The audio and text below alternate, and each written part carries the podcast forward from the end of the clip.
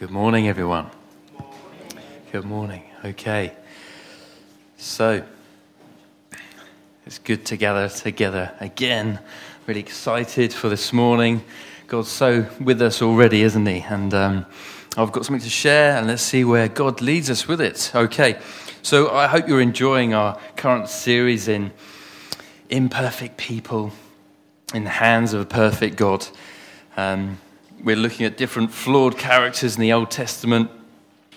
And uh, by the way, these aren't just characters in a story, these are real people that walked on this earth, um, just ordinary men and women um, who carried something of Jesus and shared something of Jesus to people.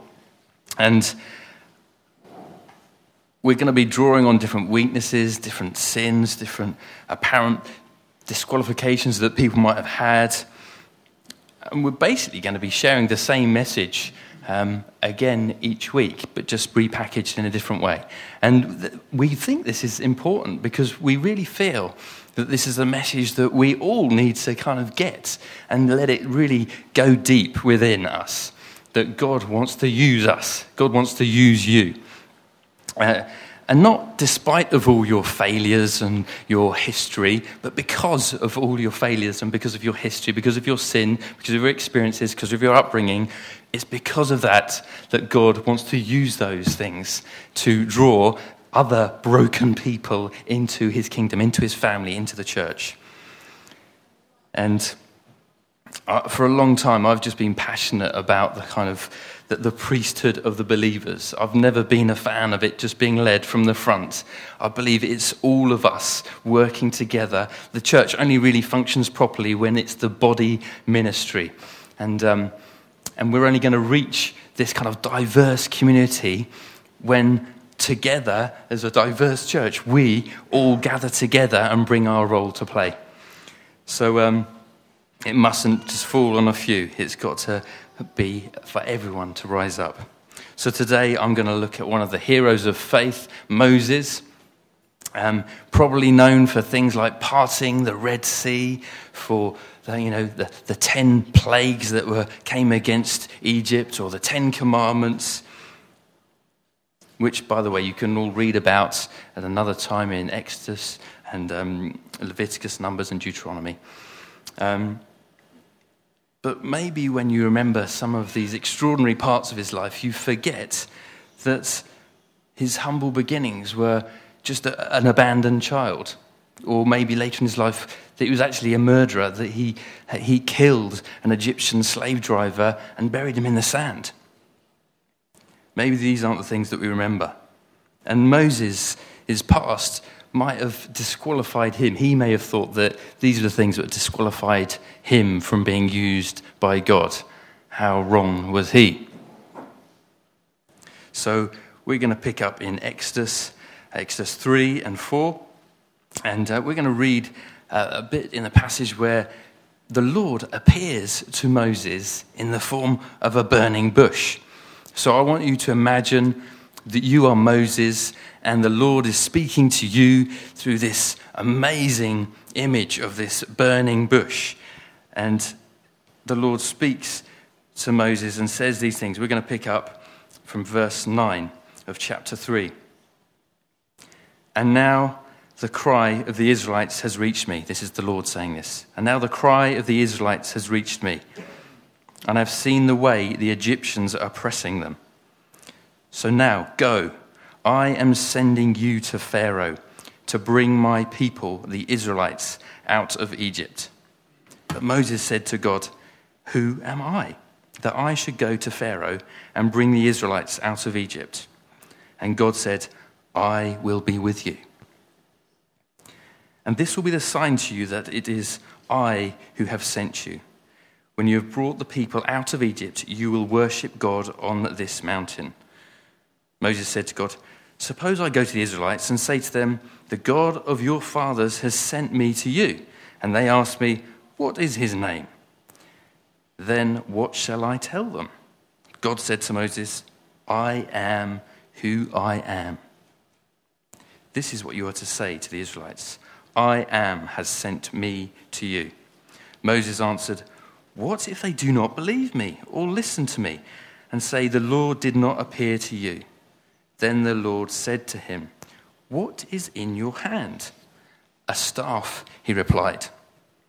The Lord said, Throw it on the ground. Moses threw it on the ground, and it became a snake, and he ran from it. Then the Lord said to him, Reach out your hand and take it by the tail. So Moses reached out and took hold of the snake, and it turned back into a staff in his hand. This, said the Lord, is so that they may believe that the Lord, the God of their fathers, the God of Abraham, the God of Isaac, and the God of Jacob, has appeared to you. And then we'll drop down to verse 10. Moses said to the Lord, Pardon your servant, Lord. I have never been eloquent, neither in the past nor since you have spoken to your servant. I am slow of speech and tongue. The Lord said to him, Who gave human beings their mouths? Who makes them deaf or mute? Who gives them sight or makes them blind? Is it not I, the Lord? Now go, I will help you speak and will teach you what to say. But Moses said, Pardon your servant, Lord. Please send someone else. Then the Lord's anger burned against Moses, and he said, what about your brother, Aaron, the Levite? I know he can speak well. He's already on his way to meet you, and he will be glad to see you.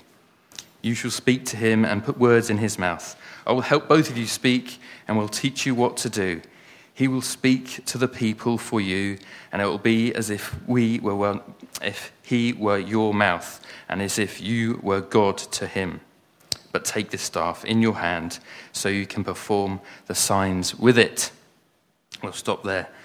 So, I guess the question I want to pose to you is if you had this proposal from God to you that I am sending you to bring freedom to the people, how would you respond? Could you identify with the way Moses has responded with several of his objections? I believe that we've all been called, we've all been chosen We've all been appointed, we've all been sent by God to actually lead people out of the slavery of sin and into freedom, which is found in Jesus Christ. I believe that's our commission to each one of us. So we're no different to Moses. But maybe we can relate to how Moses ducks and squirms and tries to wriggle out of this commissioning. So we're going to look at some of his objections. So, chapter 3, verse 11, his first objection is Who am I? Who am I? This may have been kind of motivated by the, the, the thought of how he lost his temper and killed a man and now is running scared from the scene of the crime and is pretending to be someone else and he's just hiding in shame, hoping not to get caught, or maybe just in his current situation, he's just despising his shepherd life of looking after his father in law's sheep. I think this question is about who am I is a really good question that we should all ask ourselves. Who am I? I think if I asked everyone here, who are you? I'd get lots of different responses. But I think we'd probably respond with the things that we do, the, the function that we play. We might, we might say, I'm an accountant, or a barista, or, I don't know, a teacher, a care worker. You might say, I'm a mother or a father, a daughter or a son. You might say, I'm a son or a daughter or a, a married. Maybe you'll say you're single. Maybe, maybe you're defined in another way. How do you define yourself? How do you, do you, if someone said, Who are you? What would you say? Maybe you'd say, I'm a vegan. I'm a misunderstood teenager, an alcoholic, a victim. I'm a sick patient, a failure, or maybe like Moses, a murderer and a fugitive. It's so important that we don't define who we are by our circumstances or even the role that we do. We don't define ourselves by our sin or even sins against us. How do we define ourselves? Well, it's really interesting. God's response to Moses' question, Who am I? He says this I will be with you. Well, that doesn't really help, does it? Well, it does. And I'll tell you why. Because we are defined by who is with us. Our Father gives us context. Our relationship with Him gives us meaning and purpose, sense of belonging and identity. When people ask you, Who are you? wouldn't it be better if we said something along the lines, I'm the King's beloved? This is who I am. He has chosen and adopted me to be in his family. I'm a citizen of heaven. I'm a co heir with Christ. I'm his workmanship, created for good works. This is who I am.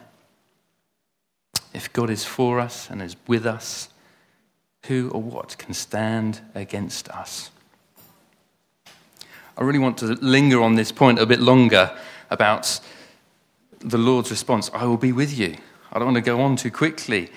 I think we need to fully grasp the significance of this encouragement that He is with us. Everything that comes from our lives, I believe, flows from us knowing deep down that we are in His presence. That's where there is joy, that's where there is freedom, that we're in His presence.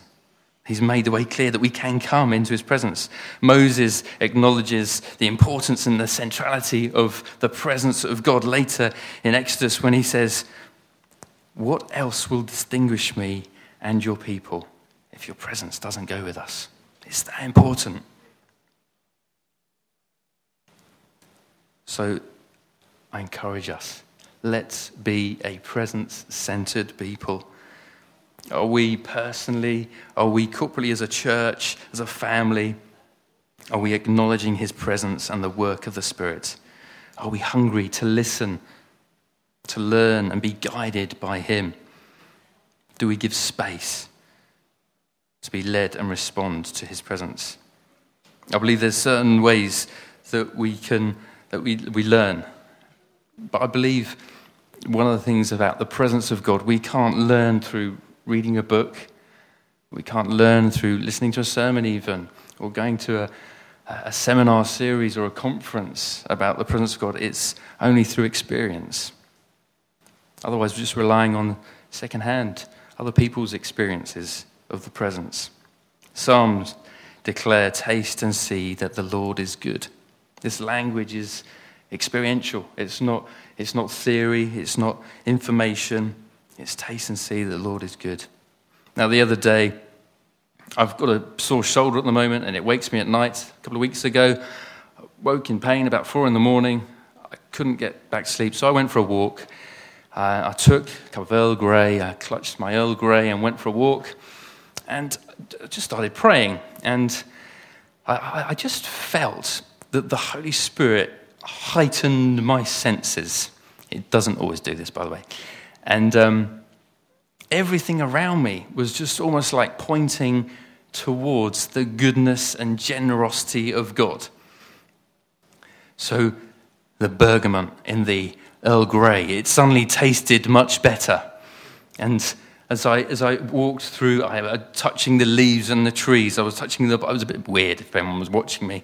And you know, I was, I was, I was looked out at the, the, moonlit skies and the moon shining on the pond, and, and it was just like, wow. And I was just overcome with a sense of awe and wonder at the, the creativity and the, the, the, the presence of God was with me. And, I, and, you know, I was recalling even my wife not even my wife. I was recalling my wife as she lay in the bed, and I was just so thankful for the generosity of um, her as a gift to me and the beauty of her that she is to me. And all these things were just coming together and signposting towards God. And, and, and as I carried on, you know, I, I was completely unaware of my pain in my shoulder that woke me because a higher force, a higher presence was at play at that moment.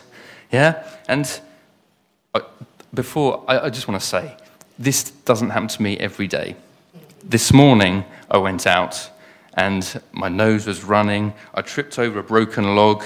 I spilt my Earl Grey all over my hands. You know, it's not like that every morning. I, just to be real with you, you know. But the point is, we need to make time. Moses had to hide in a crevice in the rock, and the goodness of God passed by him.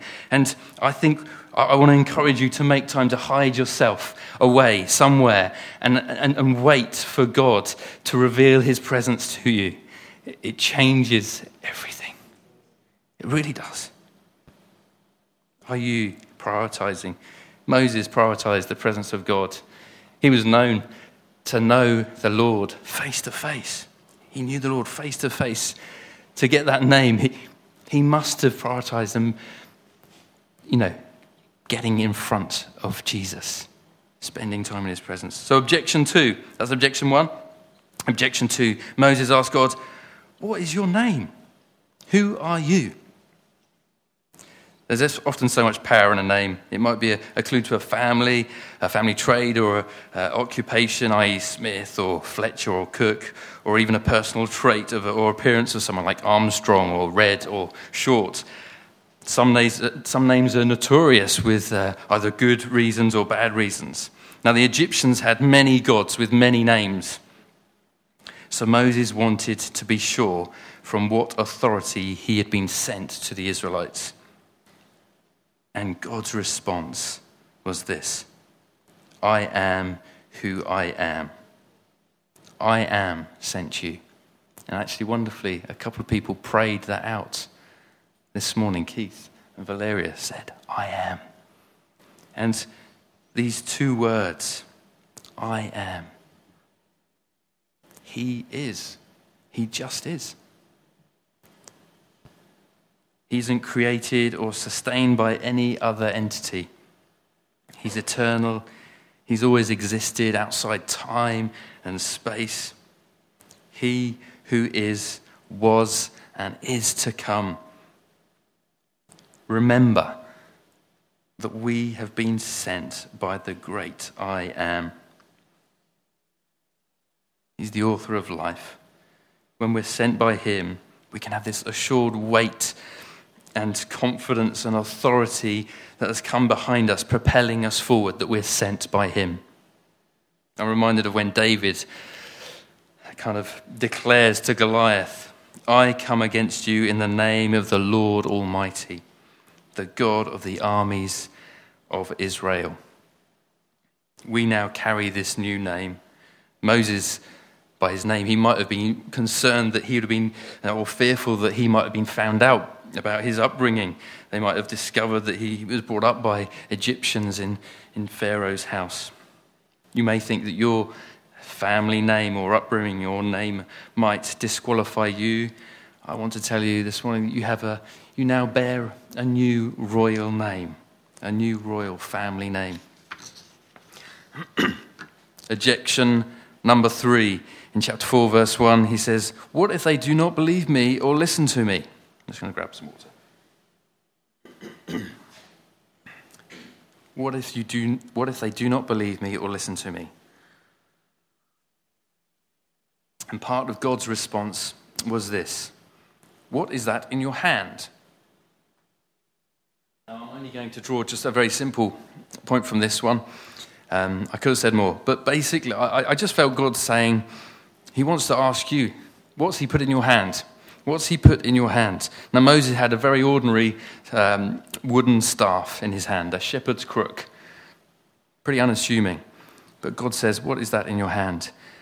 And this is what God chose to use this very unassuming, ordinary item. God chose this to demonstrate his power through this. We need to accept what he has given us whatever it is. Maybe it's five small, shiny pebbles like David. Whatever is in your hand, God can use. Don't look for anything else. Don't look for anyone else's gift. Don't look for a shiny lightsaber when you've got a stick. Don't look for, you know, like Saul's armor the armor and the sword of Saul. That's for him, that's not for you. I thought just a few things, just, um, just reminded of a few people here that have got things in the hand and they're using them for God's glory. They're using them to allow God to use them through what God's placed in their lives. So I thought actually of a wooden spoon. Helen, you use that for God's glory. I, I, I thought of things like um, a pen. People use that to write letters, to write poetry, to do things. Maybe God's put a screwdriver in your hand. Maybe God's put a teapot in your hand and you're to be hospitable. Maybe there's a checkbook that you have that God wants you to uh, use. Maybe there's some car keys that you've got and God's saying, I put that in your hand, use it. I can use it and demonstrate God's power through these simple items. Allow God to demonstrate his power through these things.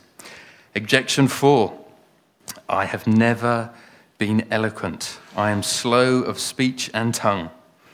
Now, we actually know that this didn't mean that um, Moses was uneducated. Later in Acts, it says Moses was educated in all the wisdom of the Egyptians in Pharaoh's house. So there was something, though, despite this, that made Moses doubt. Something within him caused him to step back from this responsibility of this calling. Maybe fear gripped him at the thought of public speaking. Maybe his mind goes blank when he's in front of a crowd. Words get jumbled, his tongue goes dry and sticks to the roof of his mouth. See what happened did there? Things just don't come out properly, do they? And or he just had real difficulty in expressing himself verbally. Now, maybe this is a part of Moses' life that you can really identify with. I know I certainly can.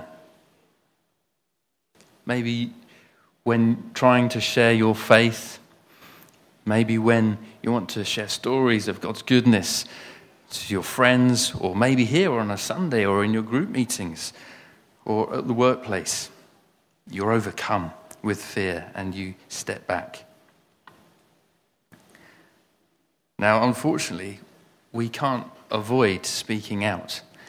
And I want to tell you that speaking out is actually integral to the gospel and what we're called to do. We're repeatedly asked to preach the word, to proclaim good news to the poor, to confess with your mouth that Jesus is Lord. You can't do these in your head, they have to be done through your mouth. So, what was God's response to this objection? He says, I will help you speak and I will teach you what to say. In Luke 12 12, it says this Do not worry about how you will defend yourself or what you will say, for the Holy Spirit will teach you at the time what you should say. Now, I don't know if you can identify with um, school reports, uh, maybe for yourself or some of your children, where they say, Oh, lovely guy, lovely girl. It would be just really nice if they contributed more in class. Um, but maybe if they could just put their hand up occasionally, contribute to the, dis- the, the, class discussion. I know that was true for myself. Not only was that true for myself at school, even when I was a 40 year old man, in my previous job, I had appraisals where they said, I know Nathan's got ideas. And in the management team meetings, we would love to hear them more. So maybe today, your response is to come off mute and open your mouth. Please don't wait to be asked to share, to speak. Let's learn quickly to obey the promptings of the Spirit and speak out. Okay, finally, objection 5. After all this, in chapter 4:13, Moses says, "Send someone else." Moses is still trying to sidestep being used by God by saying, "Send someone else." Now, this really angered God. I actually think that rather this being the last response of many of us, this is sometimes the first response for us. Send someone else.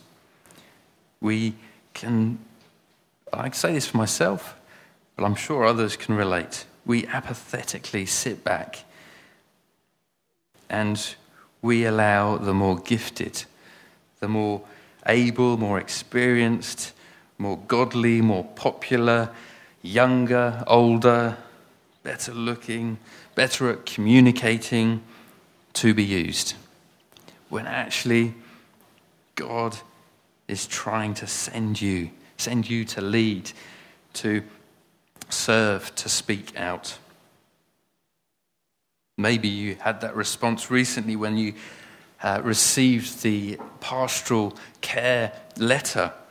You read through it, and your initial response was, I can think of other people that could do this. Send someone else, just like uh, Moses said. This isn't really for me, but I can think of lots of other people would be good for. I want to gently encourage you to consider how God might want to draw you in and use your unique package of who you are, your experiences, your giftings, even your sins, even your failures. How might God want to use that to draw and bless and nurture and pastorally care for other people in very practical uh, ways in this church? Now, amazingly, in God's uh, profound kind of patience and grace, his response, even though he was angry at Moses, his response to send someone else, he said, he said this. He provided Aaron, his brother, to Moses. God's response was this What about your brother? I will help both of you speak, and I will teach you what to do. So, God will never allow you to work beyond your comfort zone. But I will say it may be uncomfortable, but He won't ask you to go beyond your comfort zone. But it's never going to be unbearable. As, as we all know, He sends along His Holy Spirit to come and be with us. We're never in isolation, the presence of God is with us. Plus, He puts us in family, He puts us in church. He provides uh, brothers and sisters and spiritual parents to come alongside us and partner us as we share the gospel. They complement our gifts and they make up for our shortcomings. I just want to praise God for the, the plurality of eldership that we value so much here. You know, it's, it's, it's great to be part of a team where we complement each other and we share the load and um, we walk in partnership together.